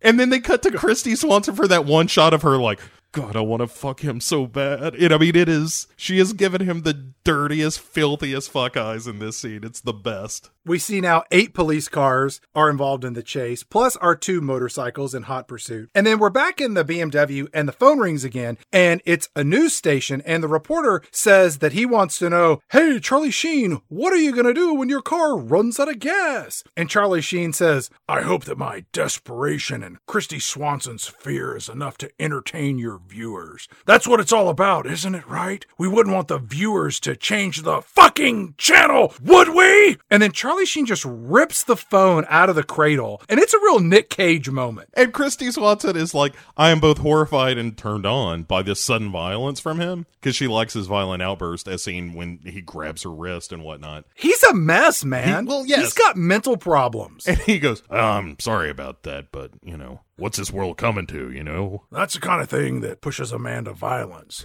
You know, getting a telephone call. Or when your woman doesn't have the kind of food you like or at the right temperature. By the way, your breath smells like an asshole. Did you throw up? Oh, wait, never mind. Earlier in the movie, he tells her to chew some gum because, and I quote, your breath smells like my grandma's feet. You're just like, ugh. Then what a horrible thing to say to anybody, much less the woman you just kidnapped. Anyway, so enter Anthony Kiedis and Flea. We need a monster truck filled with vigilantes. Can we get something stupid in this movie stat? And whipping into the frame is Anthony Kiedis and Flea in a monster truck, who are just morons chain smoking inside this uh th- this monster truck. There's a pirate flag waving outside. There's a miniature voodoo doll head and a disco ball hanging from the rearview mirror. and they're doing this very affected burnout california kind of you know we're gonna do this dale you know that kind of voice. Mm-hmm. It's real stupid. Their whole plan is get her as we see so often on this show where they're going to ram the bmw to drive it into the guardrails in an effort to get on tv that is their whole goal here. We know this because flea says you think we're gonna get on tv dale? And anthony kiedis replies you know we are. You know we are. It is gloriously stupid. Back in Officer Henry Rollins' patrol car, the TV producer and cameraman, they're still interviewing uh, Henry Rollins and Josh Mostel, the latter of which here admits that he once killed someone, and he says, it didn't feel the way I thought it would. Which, Bo, let's examine this Lewis Carroll riddle of words. Number one, he thought it would feel good to kill a man, and instead it made him feel terrible. Or he thought it would feel terrible to kill a man, and instead it made him feel good. Either way, it's a lose lose. I think it's the other way because it's preceded by Roll when when the producer says either of you ever shot somebody, and Rollins when he when he replies is real disappointed and says not yet. like he's really looking forward to it, and then yeah, Josh Mostel la- launches into his more maudlin story, and you're like, eh, I, I think it's the wrong movie for this. He says it felt shitty. It felt wrong. But then he says, I would do it again if I had to. It's my job. Right. Like, what is our movie trying to say? Because it's saying nothing. I just want to understand what it's trying to say so that I can understand how it's failing. I think what what they're trying to say in this scene is that the sort of machismo that Rollins is evidencing is in contrast to someone who has done the thing that Rollins is so excited to do, who is saying, no, that's not what it's really like. That the, the human cause, like I'm giving this movie way more credit, but I was about to say, Bo, you should go coach five year olds playing soccer. like, you're doing great. I know you suck and you're awful, but you're the best. I was originally cast in Ladybugs, Chad, and I lost out to fucking Rodney Dangerfield, that fucking prick. no talent hack. Right. What has he ever done? the cars are now stacking up, Chad, at the Mexico border because we're Uh-huh. There's a blockade. yeah, we're closing in on the finale. And so it's a bunch of cops and news crews, and the sun is starting to set, except in the next scene where we cut back to the BMW, and it's like 2 p.m. again. Uh, because, you know, hey, we're, we're doing this on the quick people. Kristy Swanson is reaching into her purse, and she immediately is like, Hi, Kiba! And just karate chops her hand. He's not a violent man, Bo. oh, you made me do that that time, Kristy Swanson. Smack that ass back to Nutbush. She says, Hey, I was just going to offer you some gum, you dickhead. And he's like, Oh, well, it could have been mace for all I knew. And she's like, if I had mace, I would have already used it on you. You suck as a criminal. And he's like, That's what I'm trying to tell everybody. She asks him here, So, why are you even on the run? And Charlie Sheen says, Two years ago, I'm at, I'm at home watching the Dodgers game. And Kristy Swanson interrupts, I hate the Dodgers. it's like, Shut up. Right. And he, immediately he's like, Hey, you want to hear this or not? And she's like, oh, yeah, sorry, fine. Don't be a dick. Charlie Sheen says, So I'm watching the Dodgers, and on the other side of the city, some guy robs a bank dressed like a clown. And at the time, the only job I could get was playing a clown at a kid's birthday party. Which, Bo, we got to pause for a moment and savor the thought of Charlie Sheen as a clown at a child's birthday party. I mean, you don't have to imagine that hard, Chad, because we at least get him in the clown outfit. It's so weird. It's super bizarre. I mean, it's not as bizarre as the love scene we're about to get to. Yeah. In this scene, Charlie Sheen says, So one of my neighbors knows that I dress up as a clown for birthday parties and called the police. And the police showed up, knocked on my door, and they arrested me because I own a clown costume. And I'm thinking you have got to have the shittiest lawyer in the history of lawyers. If the authorities' only evidence was the fact that you own a clown costume and you were arrested, put on trial, convicted, and sent to prison, dude, there is more evidence in the denouement of an episode of Scooby Doo to put someone in jail other than what you've just provided. And there is, as we find out later, direct evidence to the contrary. I mean, it's it's one of those things where perhaps this has happened somewhere in the history of justice. It just yeah, like seems in the highly 1800s? unlikely. Yeah, right. Like there is more evidence uh, for someone convicted of witchcraft than is convicted of armed robbery in this film. Can you imagine how much that old neighbor hated Charlie Sheen to be like, Right. There's a boy down the street who dresses like a clown. I believe that he's the one who robbed all those banks. He's also the one who told my cat, Curlicue, that he looks a little curious. Son of a bitch. All day long, nothing but baseball and the smell of marijuana.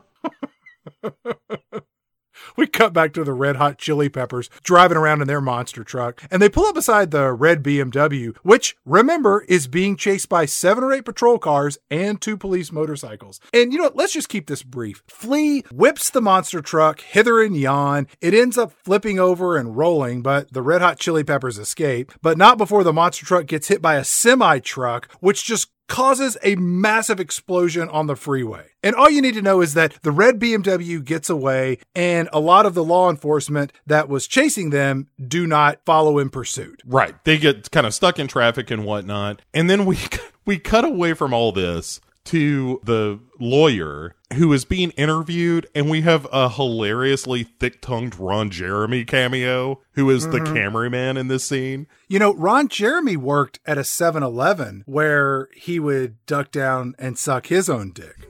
The hedgehog could do it, Chad. And in this scene his his line, this was the best take they got from him. Professional question mark actor Ron Jeremy and it's just almost ready, Mr. Josephson. Professional exclamation point self fillator Ron Jeremy. Sure. He's a good actor for porn. Charlie Sheen's lawyer really sucks because why would he be having a live interview on TV while this chase is happening? In this scene, his lawyer says, I say, I say, the real robber, he cut himself at the scene of the crime, and that blood sample was type B positive, and my client's blood is HIV positive. It is clearly not a match. I, I actually wrote in my notes here. He tells the audience about the blood being inadmissible because of improper collection, though it completely exonerated his client. And then my note following that is, I actually said that way better than the scene did. Little pat on the back in my own notes of like, wow, I I I outwrote the chase. That's not hard. I mean, look, one arm behind my back, Chad. And then the writer Lost After Dark here, Chad.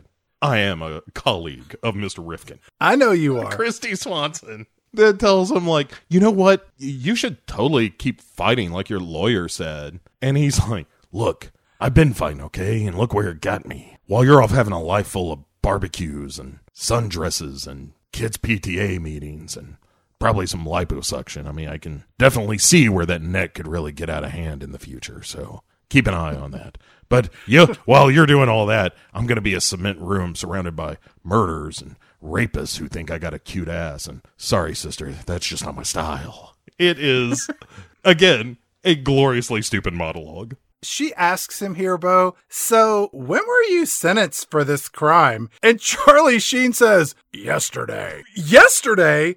The timeline of this movie is incoherent. You're right. And in a real shrug of the screenplay, she says, You know, I don't know why, but I believe you. And then just takes his hand. It's just, again, it's just the screenplay being like, We don't know either, people. They're falling in love, Bo, in love. And he says, That means a lot. We're so close to the end of this shitty movie.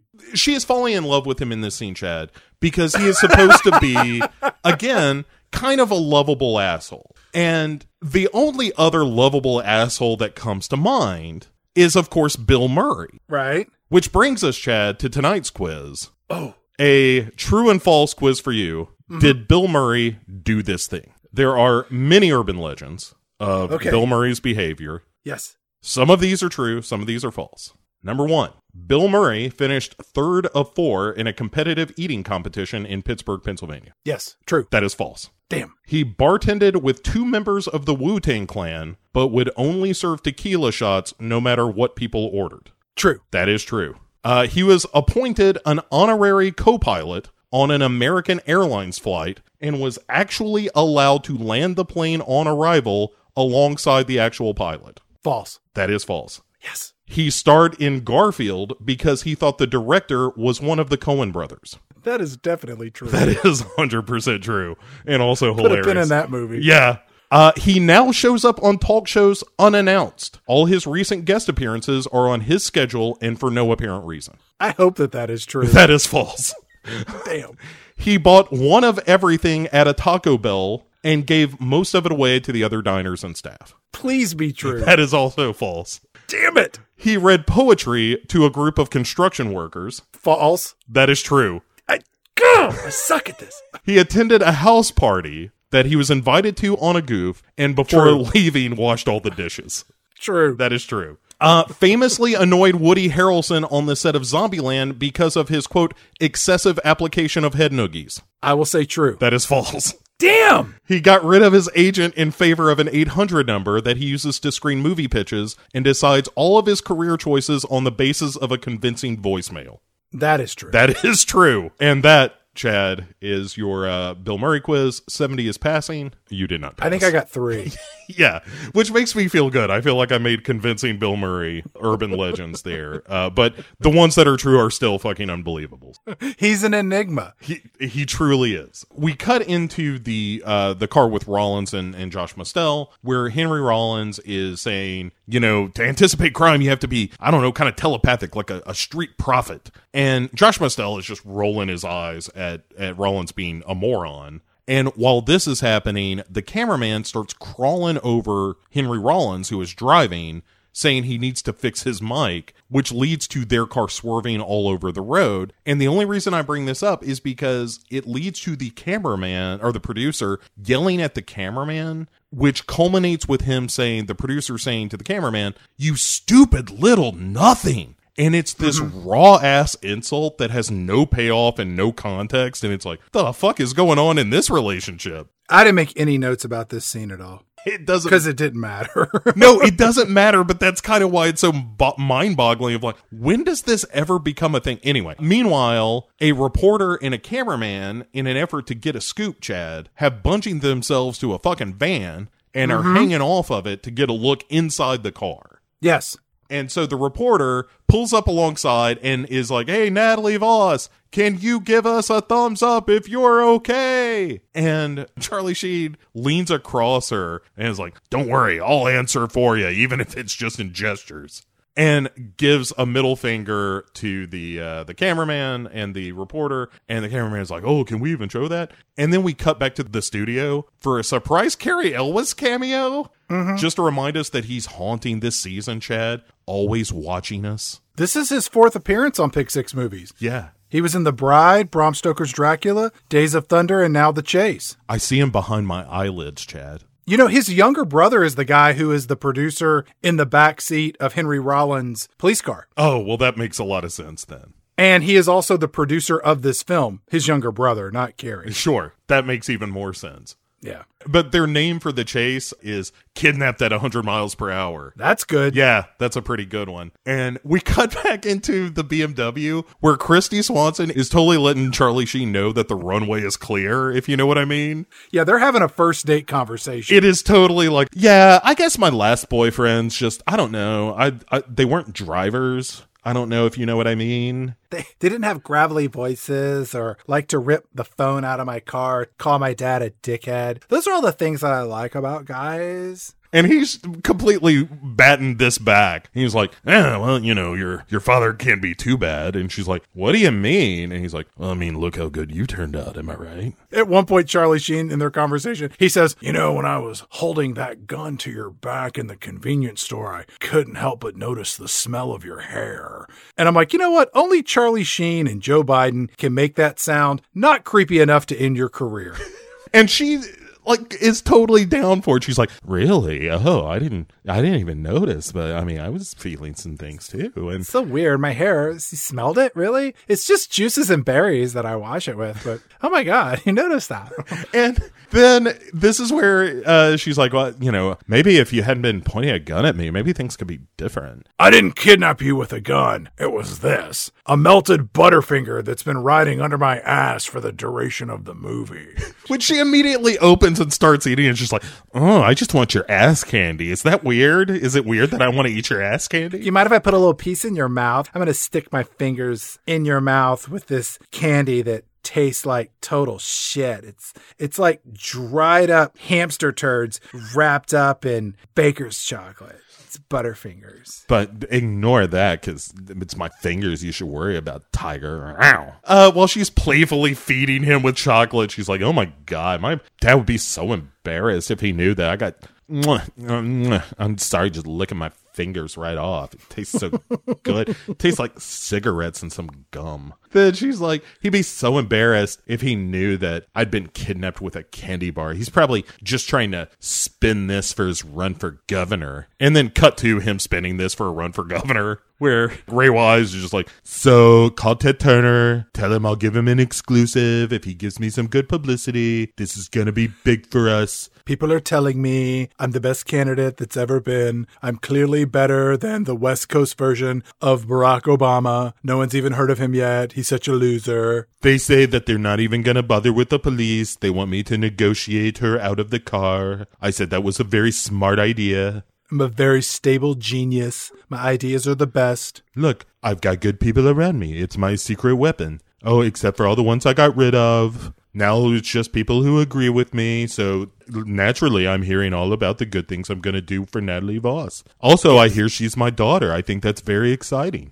We then cut to the side of the road where there's a news reporter interviewing the Red Hot Chili Peppers. And my question for you, Bo, is which Flea performance was superior? Um, his performance in this movie or as Marty McFly's co-worker in Back to the Future 2? I think Back to the Future 2 feels a little more reined in, perhaps. I mean, it's so hard to tell. Hey, McFly! when when you're making those calls, Chad, you're riding in the high country, as a wise man once said. we cut back to the red BMW and Kristy Swanson, she's putting salve or something on Charlie Sheen's neck branding. She's really loving and caring. And you can see behind them the eight patrol cars still in hot pursuit. And then Kristy Swanson, she leans in and she says, You know, I wish we knew each other under different circumstances. Um, are you married or have a girlfriend? And is it true that if you go back to prison for like a couple of years, you're never going to have sex with a woman again? And Charlie Sheen says, What are you doing? And Kristy Swanson says, I'm falling in love with you. Oh, it's a groaner, Chad. It's a rough one. Charlie Sheen should have said, No, what I meant was, What are you doing? Your breath smells like a rotten possum. Like, seriously, sweetheart, you've got to do something. You've got puke pouring down the corners of your mouth. I'm thinking of something my grandmother used to say. You could knock a vulture off a gut wagon. And then the most impossible fuck scene of all time happens, Chad. It's something. It. It is. She starts taking off her clothes and she just climbs on top of him and they fuck at 100 miles an hour while multiple police cars are chasing them. And then visually outside the car, it just turns into time lapse cloud footage and sunsets. Yeah, it's like a Tangerine Dream Light is playing. It's like Tangelo Dream is playing. And then and then fade to black. And then we just cut back to Is him. the movie over? The end? No, it doesn't end with a fucking, although all good movies do. The, the best movies, Chad. I know what movies you're watching. It always ends up with the two girls, the stepsisters, finally coming together. Pee on this mattress. Please tell me that there's not a camera running. Please tell me that there is, and you'll give me a copy of this. They fall in love with the stepbrother, and there's double penetration. It's a classic story. No, no, no. It is nighttime. What? When did it turn to night? It just did, Chad. It just did. And then they're 10 miles away from Tijuana.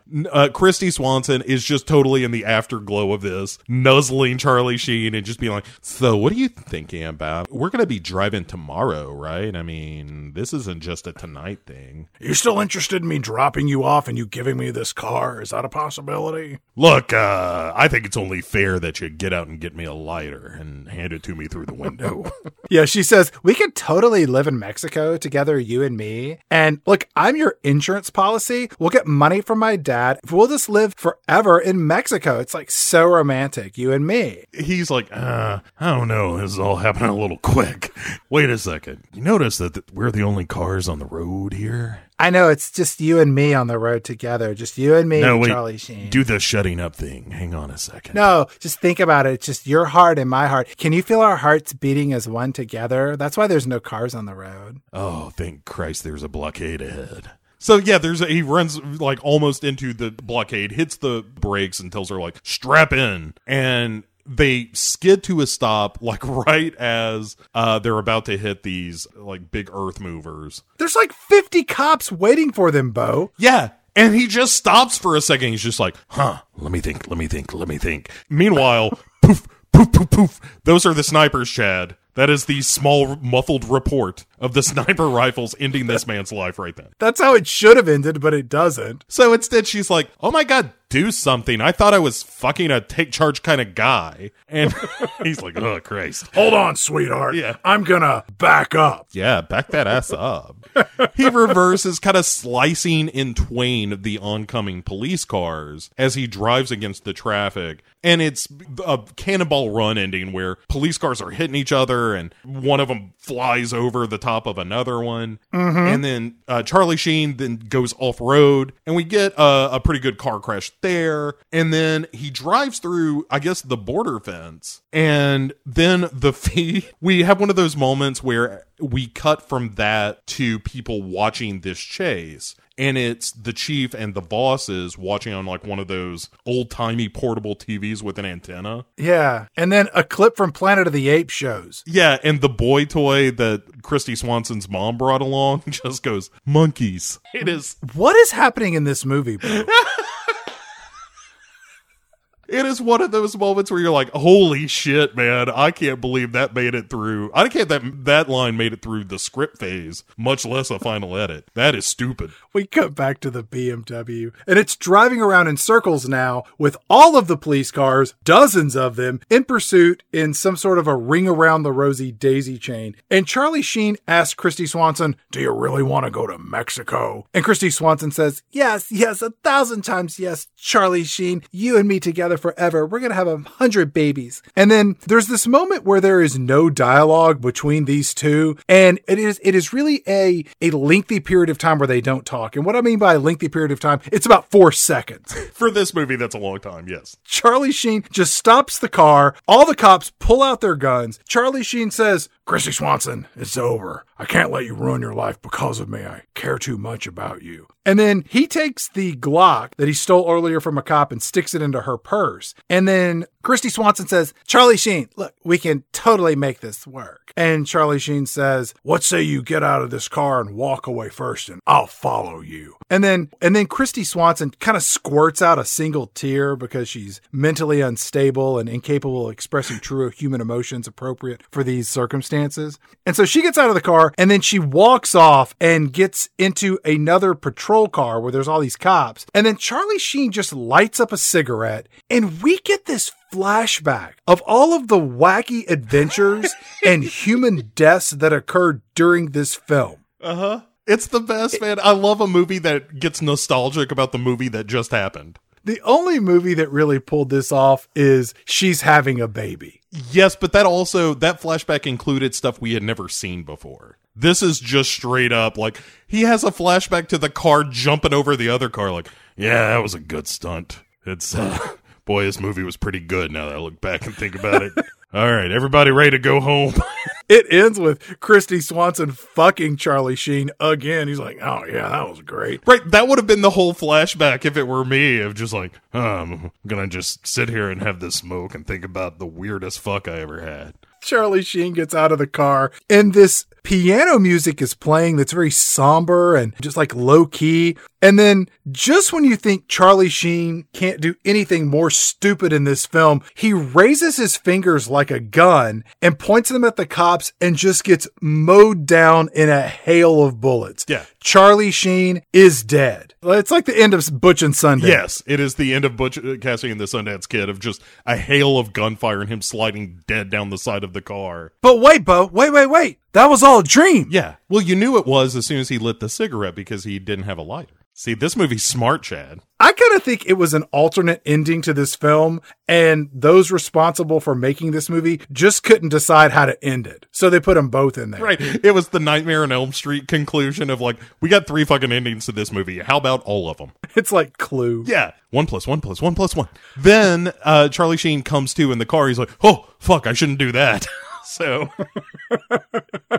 seems like a real dangerous path to go down. Not not gonna hide my hand behind my back like a gun this time. He gets out of the car and everybody just swarms him, throws him against the side of the car. They're throwing the cuffs on him. And Dalton Voss comes over to check on his daughter and he's like, so are you reasonably safe? Can I go back to the cameras now? And she's like, Dad, he didn't do it, all right? He's innocent. We should help him. And he's like, That seems like a lot of trouble. I'm just going to go over here instead. I'm going to tell them how I saved you single handedly, that I wrestled him to the ground and I ate his gun. Believe me, Charlie Sheen, he's a loser and he's a moron. In fact, you know what? I'm going to call him Has Been Sheen because that's what you are, a has been. That's what I keep hearing from people. That's what they tell me. That's what I'm hearing. And then Voss goes over and punches Charlie Sheen in the face. It's the most incredible punch in the history of punches. It's the most powerful punch anyone has ever punched anyone ever. And the producer uh, that has been in the back of the Rollins's car the whole time is asking the cameraman, like, "Oh, did you get that punch?" And Kristy Swanson looks over at the producer and is like, "Say, I think I've got a stupid plan." Mm-hmm.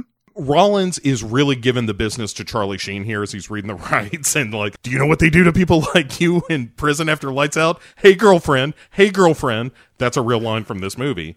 Not in the script, I feel. Probably not. In fact, uh, I think I read somewhere that most of the Rollins and Mostel dialogue was improvised, which is not a stunt. That completely lines up. And so we hear a gunshot, and everybody's like, huh? And whips around, and it's Kristy Swanson, who now has a gun to the producer's head. And he's like, make sure you get a, gu- shot of this to the cameraman. And Dalton Voss is immediately like, wait a second, what are you doing? This is not good for me. This is not good for anyone. Put the gun down.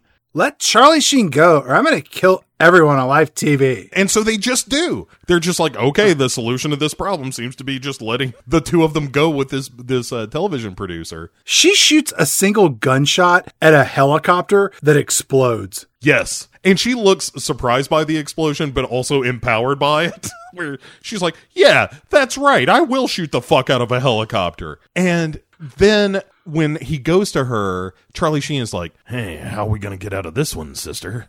Don't worry, I've got a plan. And so her plan is to go to this traffic guy that we've seen the entire movie. She marches right up to him, and the whole time he's like, Wow, they're coming right at me. It looks like they've got a gun and anger in their eyes.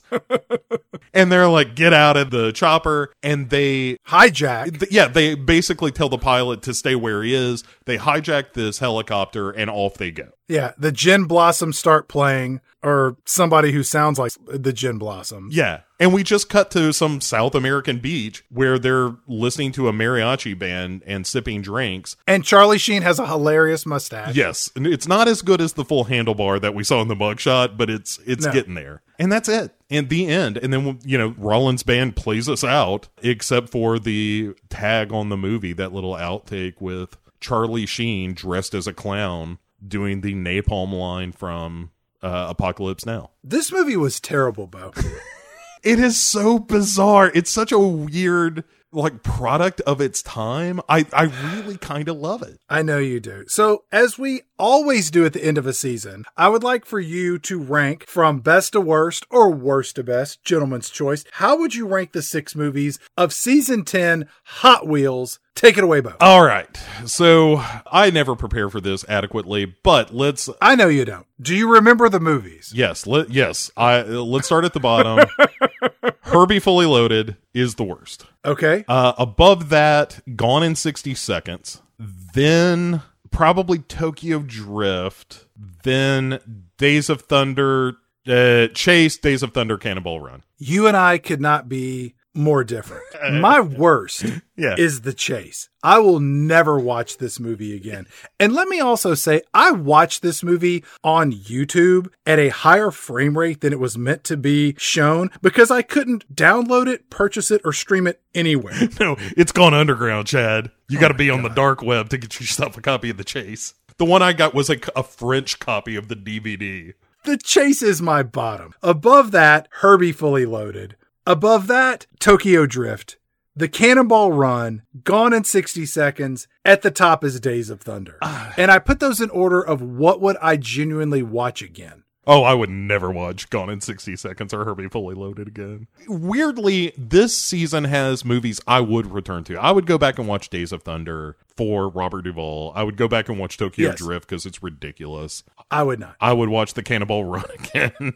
I probably will, yes, but and so, and I will at some point watch The Chase again because I'm a dirtbag. the best movie we watched this whole season isn't even on the list. The best movie we watched this whole season was the original Gone in 60 Seconds. I would agree with that. That's the best thing that we saw. Yeah, it was certainly the most entertaining on a kind of jaw dropping what the fuck level. But let's talk about season 11. Oh, Chad, holy shit! Talk about your timely seasons. Well, let me just say that season 11, we're calling a bit of an audible because season 11 was supposed to be Bond's James Bond's. Mm-hmm. But because the most recent James Bond movie has been pushed out to November of this year, we're doing the same. Why would it ever be pushed, Chad? That seems like a blockbuster movie. This seems like the perfect time to release a blockbuster movie. The coronavirus. What the fuck is that? Go open the internet. All right.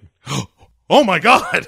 And because the coronavirus is causing disruption across the entire globe, we are bringing you season 11. We're all gonna die, which is going to feature six motion pictures where the fate of humanity lays in the balance. And kicking this off is going to be none other than the action packed motion picture Outbreak, starring everyone's heroic leading man, Dustin Hoffman. Oh, yeah, yeah. Definitely gonna gonna do some stunts. Definitely doing some stunts. Having recently watched this, Chad, I can tell you from uh, very recent experience, this movie is terrible. I know. It's funny. We have so many seasons backlog that we can do. And we were so excited about James Bond. The new James Bond movie's coming out. That gets kicked. And we just pulled this one up from the bullpen and said, we're all going to die. You're season 11. And you're all going to die season said, put me in, coach. I'm ready to go. Let's do this. By the way, we're all going to die. And so we we figured it was fitting